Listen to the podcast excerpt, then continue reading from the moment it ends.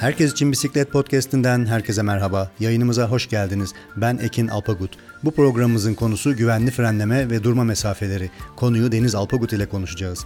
Sonrasında kitap tanıtım bölümümüzde Marco Pantani'nin Ölümü adlı kitabı tanıtacağız. Herkes için Bisiklet başlıyor.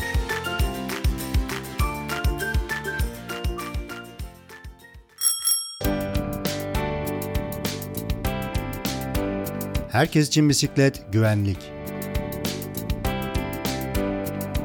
Bu programımızda iki tekerin frenleme ve durma mesafelerini Deniz Alpagut ile konuşacağız. Deniz Alpagut motor ve bisiklet gibi iki tekerli araçlarda ileri seviye güvenli sürüş eğitimleri almış bir iki teker tutkunudur. İki teker üzerinde güvenli bir şekilde frenleme yapabilmek ve iki tekerli aracımızı durdurabilmek hem bisikletin fren sistemi hem çevresel koşullar hem de kişinin bilgi, yetenek ve tecrübeleriyle ilgili bir konu. Her ne kadar bisikletimize ve kendimize güvensek de iki teker üzerindeyken fizik kurallarına ve ileri sürüş tekniklerine kulak vermemiz bize daha güvenli bir sürüş sağlayacaktır. Deniz, programa hoş geldin. İlk olarak şunu sormak istiyorum. İki tekerli aracı güvenli olarak nasıl durdururuz? Şöyle çoğu insanın korktuğunun aksine aslında iki tekerlekli bir aracı fizik kuralları açısından bakıldığında ön tekerlek durdurur. Evet. Yani frenlemede yine fizik kurallarından yola çıkalım. Newton en basit Newton'u hatırlayalım. Kuvvet eşittir. Ağırlık çarpı ivmedir biliyorsunuz. Yani F eşittir MA'dır. Dolayısıyla bir hareket eden iki tekerlekli bir cisimde frenleme başladığında bütün ağırlık ve kuvvet öne yığılacağı için Hı hı.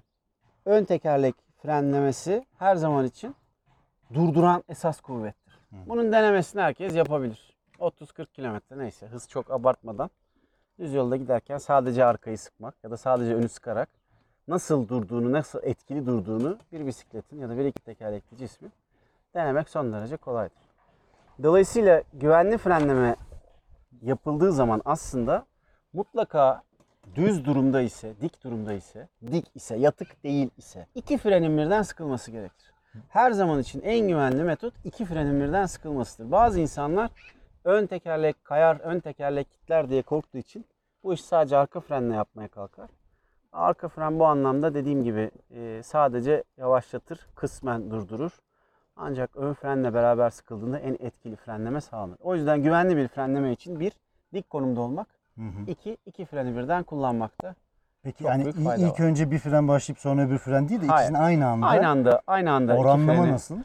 Ee, genellikle limon sıkmak olarak tarif edil- edilir. Bir limonu avucunuz içine aldığınızda sıkmaya başladığınızda gücü arttırarak sıkarsınız. Yani yavaştan başlayıp şiddetlenerek sıkarsınız. Dolayısıyla fren manetini de aynı tarif edildiği gibi yavaştan başlayıp gücü arttırarak sıkmak.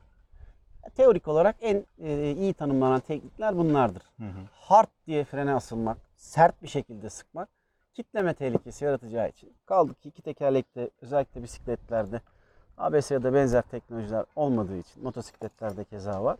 Her zaman için yumuşak başlayıp ivmeli olarak freni sertleştirmek, maneti sertleştirmek en önerilen, en güvenleme metotlarından bir tanesi. Yatık olarak frenlemek ve dik olarak frenlemek arasında gerçekten çok dramatik farklılıklar var. Hı hı.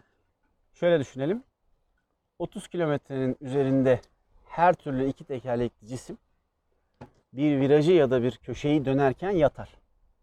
Ya, Arabalarda olduğu gibi sanılanın aksine gidonu döndürerek dönmez. Hı hı. 30 kilometrenin üzerinde yatar. Yatmaz ise dönemez. Yine başta söylediğimiz fiziğe atıfta bulunalım. Hı. Dolayısıyla 30 kilometrenin altında deneyin. Arkadaşlar denesin herkes. Hı hı. 30 kilometrenin altında bisikleti ya da motosikleti gidonunu çevirerek dönersiniz. Ama 30'un üzerine gidip de hız kazanmaya başladığınızda artık yatarak dönmeye başlarsınız. Bunu, çok net herkes deneyerek Peki bu görebilir. yataraktan dönerken fren kullanımı yani virajlarda fren kullanımını nasıl ayarlamak Şöyle. gerekir? Şimdi lastik yatıkken zaten yeteri kadar üzerindeki gücü yer çekimiyle kavga ederek kullanıyor. Yani yatık bisiklet demek, yatık motor demek, yatık iki tekerlekli cisim demek. Örneğin sola bir virajsa sağa doğru kendini dışarıya iten bir merkez, merkez kaç kuvvetine karşı verdiği bir güç Hı hı. artı yere tutunma, ivmeyle oluşan yere tutunma gücüdür. Yatmış bir tekerlekten bir de fren anlamında sen tutun yere istenirse Hı hı. o zaman son derece dengesiz, Evet. Kaymak riskini oluşturan, düşme riskini oluşturan frenleme gerçekleşir. Dolayısıyla mümkün mertebe her zaman için fren yapılacak ise önce doğrultmak, Ondan sonra iki frene birden şiddetli şekilde O zaman mesela viraja girmeden önce e, hızı azaltıp viraja düzgün e, daha doğrusu Bravo. daha sağlıklı bir hızla girmek. bravo. Bu da zaten planlama, bakış ve bunları zaten viraja girmeden daha önceden bitirip düşünmeye başlamış olmak anlamına geliyor. Yani Hı. bir viraja girmeden Evet. hızı ayarlamak, Hı hı, konumu ayarlamak, hı hı. bakmak, yere bakmak, yerdeki tehlikelere, tekerleğin tutuş tehlikelerine bakmak ve tabii ki viraj çıkışına yani kaybolan nokta dediğimiz Hı hı. Apex'teki viraj çıkışına bakmak. Bunların hepsi yapıldıktan sonra eğer gerekiyorsa bir frenlemeyi devreye almak lazım. Diyelim ki yat- yatık bir şekilde dönüyoruz sert bir virajı. Hızlıyız. Kilometremiz de var ve frenlememiz gerekti. Evet. O zaman ancak yani tabii bu- bunlar böyle saniyenin yarısında, saniyenin üçte birinde olan şeyler olduğu için Gerçekleşiyor. böyle önce bu yapılır sonra bu yapılır filan diye bir tanımı yok. Yani bir, bir insan zaten panikliyor öyle bir durumda. Ama yatıksak ve fren yapmak gerekiyorsa yani bir yere toslayacaksak, bodozlama çakacaksak o zaman tabii hep söylenildiği gibi ne kadar yavaş vuruyorsak o kadar hayatta kalma riskimiz, şeyimiz, şansımız artar. O yüzden arka frenle mümkün olduğu kadar. Çünkü yatıkken ön frene dokunduğunuz anda genelde ön, ön tekerlek bırakır Evet. ve düşersiniz. Burada da şundan bahsetmekte fayda var. Dikkat edin motokros yarışçıları motorları arazide yatırdıklarında mutlaka yatan tarafı ayaklarını Ayak- açarlar. Hı hı. Bunun sebebi de ön tekerleği kaptırmamak için. Çünkü Hı. eğer ön tekerleğin tutuşunu kaybederse bilir ki motor düşer. Bu olmasın diye mutlaka ayaklar Ayak. öne doğru açılır. Hı. Dönüş yönü ekseninde. Hı hı. O yüzden yatık bir bisiklette, yatık bir iki tekerlekte eğer fren yapmak gerekiyorsa, eğer acilse, eğer başka yapacak bir şey yoksa Plansız bir virajsa. arka frene e, asılmakta fayda var. Bir ihtimal düşmeden kurtarılabilir. E, ama tabii talihsiz bir durum yani. Virajda frenlemeyi konuştuk ama düz yolda da araçların durabileceği minimum bir mesafe söz konusu. Bu mesafe fren duruş mesafesi olarak bilinmektedir. Peki fren duruş mesafesi nedir? Fren duruş mesafesi hakkında anlatabilir misin? Fren duruş mesafesi çok basit olarak şöyle tanımlanır. Tanımlanabilir. Reaksiyon mesafesi artı duruş mesafesi. Reaksiyon mesafesi. Reaksiyon nedir? mesafesi şu demek. Normal bisiklette gidiyoruz. 40 ile 50 ile süratimiz olsun bir miktar. Durmakla ilgili bir aksiyon almamız için eyvah durmam lazım demek reaksiyon demek. Yani hay Allah bir şey çıktı. Oradan bir şey fırladı. Köpek fırladı, çocuk fırladı, araba çıktı, top çıktı. Çukur dediğimiz reaksiyona başladığımız mesafede yani elimizin manete gidip de beynimizin elimizi manete asıl fren yap komutunu verdiği zamana reaksiyon mesafesi deniyor. Ve bu örneğin MotoGP sürücülerinde 0.8 saniye, 0.7 saniye. Dolayısıyla ortalama bir insan reaksiyon mesafesini 1 saniyede veriyor. Hı hı. Eyvah dediğin anda zaten bir saniye geçmiş oluyor. Yani manete uzanıp manete sıkıp eyvah demek bir. Dolayısıyla o bir saniye içinde bir yol alıyoruz. Evet. Reaksiyon mesafesi bu demek. Hı hı. Bir de o maneti sıktıktan sonra durma mesafesi. mesafesi. Yani reaksiyon artı Duruş durma bizim mesafesi. toplam durma mesafemizi yapıyor. Burada da çok basit bir hesap var. Örneğin 50 ile gidiyorsak bölü 10 çarpı 3 diye bir hesap var. Hı hı. 50'ye herhangi bir hızı, x bir hızımızı 10'a bölüp 3 ile çarptığımızda 1 saniyede aldığımız yolu kabaca hesaplıyoruz metre cinsinden. Metre cinsi. 50 ile gidiyorsak mesela saniyede 15 metre Hı hı. yol alıyoruz. O yüzden ben 50 ile giderken daha bir şey görüp de eyvah dediğim anda 15, 15 metre gitti. Neredeyim? Evet. daha reaksiyonda 15 gitti. Hı hı. Ondan sonra bir de durma başlıyor arkası. Evet. Ondan sonra da durmayı koyduğumuzda yani o yüzden 50, 60, 70, 40 bunların ne kadar ciddi hızlar olduğunu bir Evet. daha düşünmemizde fayda var yani. Peki yolun durumu açısından iki tekerin duruş kabiliyeti nasıldır? Kuru veya ıslak veya hafif ıslak zeminler durmayı nasıl etkiler? En temiz lastiğin tutunabileceği, lastiğin iyi durumda olduğu en temiz, en kuru yol her zaman için en güvenli frenlemeyi sağlayan yoldur. Ee, su ve benzer etkenler lastikle yolun temasını tırnak içerisinde sulandırdığı ve konsantrasyonunu azalttığı için Hı. tutunmada kayıplar başlar. Lastiklerin üzerindeki izler ne işe yarar? Düşünelim. Suları Tahliye etmeye tahliye etmek Neden? için. Suyu tahliye etmediği zaman bir aquaplaning, tamamen bir aquaplan üzerinde Hı hı, gidiyorsunuz. hı hı. O lastiğin yolla tutuş arasındaki o tahliye olmalı ki yere tutunabilsin. Evet. Dolayısıyla dediğin gibi yani Araya en kuru zemin en güvenli, e, en e, yaş zemin en e, tehlikelisi bu anlamda. Tabi arada üzerine toz ve ilk yağmur yağdığındaki toz ve yapışmış katran yoldaki arabalardan Yağlar. dökülen yağlar vesaireleri kattığımızda zaten tehlikeli. Ama hani bu tamamen bisiklete binmek birazcık bu işlere kafa yormakla alakalı. Hemen herkesin fark edebileceği gibi. Bu burada durmazı yani denesin arkadaşlarımız bu işe gönül veren insanlar. Yani boş yolda giderken eee, durmakla ilgili antrenmanlar yapın mesela. Hep gitmek üzerinedir çünkü İleri her şey. sürüş teknikleri de sizler eğitimlerde özellikle motor üzerindeyken bildiğim kadarıyla bu tür e, antrenmanlar diyeyim antrenmanlar yapılıyor değil mi? Yani Kesinlikle. belli bir noktada Kesinlikle. durmaya çalışıp e, sonra durduğun mesafeyi ölçüp bunu görmesini sağlamak e, bir- bir eğitimin parçası anladığım Tabii. kadarıyla. Yani motosiklette binen insanlara hep şu sorulur. Daha doğrusu onlar hep önce bunu öğrenir. Sıfırdan yüze kaç, kaç saniyede çıkıyorsun? Hmm. Halbuki sorulması gereken soru yüzden sıfıra kaç saniyede duruyorsun? Kaç metrede duruyorsun? Hı hı, Kaç saniyede duruyorsun? Durmak gerçekten ciddi bir problem. hı hı. Hızlanmış bir cismin üstünde ve bunu çalışmazsan, antrenmanlarda uğra- uğraşmazsan, buna kafa yormazsan Hı hı. bir gün lazım olur.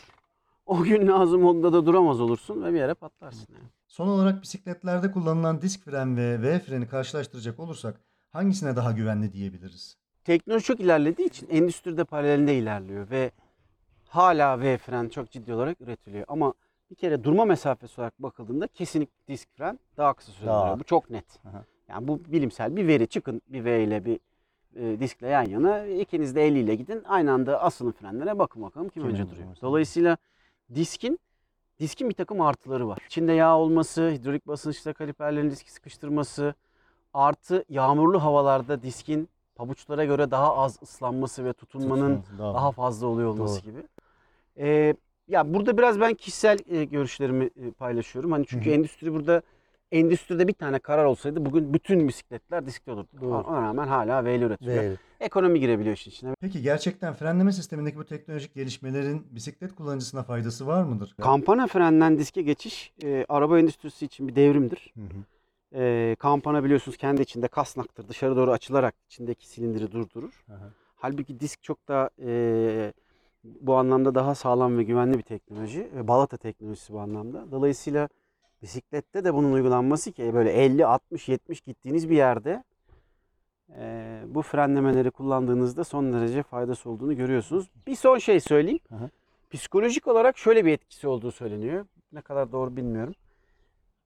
Disk frenli yol bisikletine binildiğinde sürücüye ekstra bir güven verdiği için Sağlıyor. daha hızlı ve daha fazla risk alarak gittiği ile ilgili bir takım görüşler var. Ama Doğru, bunlar doğru olabilir. Yani. doğru mudur bilemiyorum. tabii Bin- yani. Biniciyi daha konforlu ve daha güvenli hissettiriyor. Evet ama aklı başında bir binici de ister disk ister pabuç hı. neyse freni o oradaki güvenlik olgusunu hiç e, şey yapmadan bozmadan Evet, kendi yolunda gidiyor olabilir. Deniz, yayınımıza verdiğin katkılardan dolayı çok teşekkür ederiz. Ee, Gelecek programlarda tekrar görüşmek dileğiyle. Davetin için de çok teşekkür ederim. Çok keyifli oldu benim için de. Herkese de güvenli sürüşler.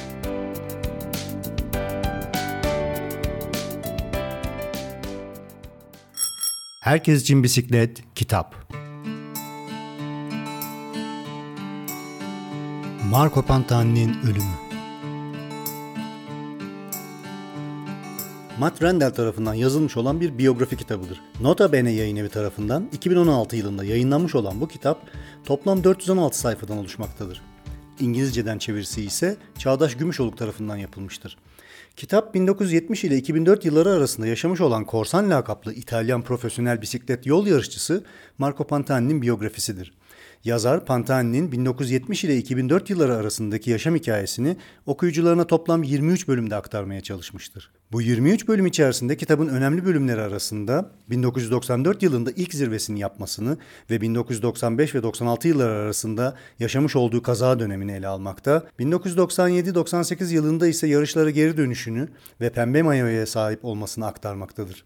1998 yılında ise Fransa bisiklet turu ve İtalya bisiklet turu dublesini yapmasını ve yine bu dönemde bisiklet dünyasında başlayan doping iddiaları ve soruşturmalarını detaylı olarak işlemiştir. Ve son olarak da 2000 ile 2004 yılları arasında Marco Pantani'nin yaşadığı buhranlı zamanları ve son günlerini ele almaktadır. Bu 23 bölüm içinde anlatılan 34 yıllık yaşam hikayesinde yazar Marco Pantani'nin düzensiz kan değerleri yüzünden yarışlardan uzaklaştırılmasına ve doping iddialarına yoğunlaşmaktadır. Yazar, efsane tırmanış bisikletçisinin bu dönem ve sonrasında yapılan testlerde kanında ölçülen yüksek hematokrit seviyeleri yüzünden doping kullanımı iddiaları ile yarışlardan uzaklaştırılmasını ve sonraki dönemlerde Pantani'nin ciddi bir depresyona girerek kokaine sığınmasını ve trajik yaşam mücadelesini okuyucusuna objektif olarak aktarmaya çalışmıştır. Pantani'nin Ölümü kitabı trajik bir anlatıdır. Kitap Marco Pantani'nin bir yandan doping suçlamalarına karşı aklanmaya çalışırken diğer bir yandan da içinde bulunduğu depresyon ve kokain bağımlılığının onu yavaş yavaş bitirdiğini ve bu sessiz ve küskün adamın var olma savaşını ele almaktadır. Kitabın anlatım dili onun hakkında konuşulanlar ve anlatılanlar üzerine şekillenmektedir. Kitap bir aklama veya suçlama kitabı olarak yazılmamıştır. Yazar Pantani'nin hayatını objektif şekilde ele almaya çalışmış, içerisinde teknik bilgilere de yer vermiş ve yazar okuyucuya kitabı bitirdiğinde bu bilgiler ışığında Marco Pantani'nin bir doping kahramanı mı yoksa döneme damgasını vurmuş bir efsane mi olduğunu okuyucusunun karar vermesini sağlamaya çalışmıştır. Pantani'nin ölüm sebepleri üzerinden yıllar geçse bile İtalyan toplumunu ve medyasını meşgul etmiştir. Çoğu zaman Pantani'nin ölümü bir cinayet teorisi üzerinden yürütülmesi de sağlanmıştır. Bu olay gerek ticari gerek siyasi anlamda çıkar devşirmek için yıllarca kullanılmaya çalışılmıştır. Yazar Pantani sonrası dönemleri de ele alarak efsane hakkında bitmek bilmeyen tartışmaları, söylemleri ve üretilen teorileri de okuyucusuna aktarmıştır. Kitap, doping, medya, bisiklet yarışları, siyaset ve karanlık güçlerin bulaştığı ve belki de hiç de masum olmayan bir dünyanın anlatımını bulabileceğiniz sabırla okunması gereken bir biyografidir. O dönemin bisiklet dünyasından birçok ismin de anlatımlarıyla olayların aktarıldığı bu biyografiyi bisiklet dünyasına merak duyanların ve korsan lakaplı efsane tırmanışçı Marco Pantani'nin hayatını öğrenmek isteyenlerin okumasını kesinlikle tavsiye ederim. Marco Pantani'nin Ölümü kitabını Nota Bene yayın evi sitesi üzerinden satın alabilirsiniz. Bu ayki kitap tanıtımının da sonuna geldik. Bisikletli ve kitaplı günler dileğiyle.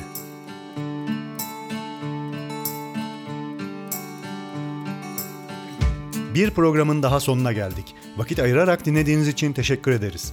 Yayınlarımızı Twitter, Facebook gibi sosyal medya kanallarının yanı sıra Spotify, Google ve Apple Podcast üzerinden takip edebilir, geçmiş programlara ulaşabilir, yeni programlar yayınlandığında ise anında haberdar olabilirsiniz. Yayınlarımıza bir fincan Türk kahvesiyle destek olmak isterseniz patreon.com sitesi üzerinden herkes için bisiklet hesabına küçük bir katkıda bulunarak bir fincan kahve ile bizi güçlendirebilir, daha enerji dolu ve dinamik programlar hazırlamamıza destek olabilirsiniz. Gelecek programlarda görüşmek ümidiyle.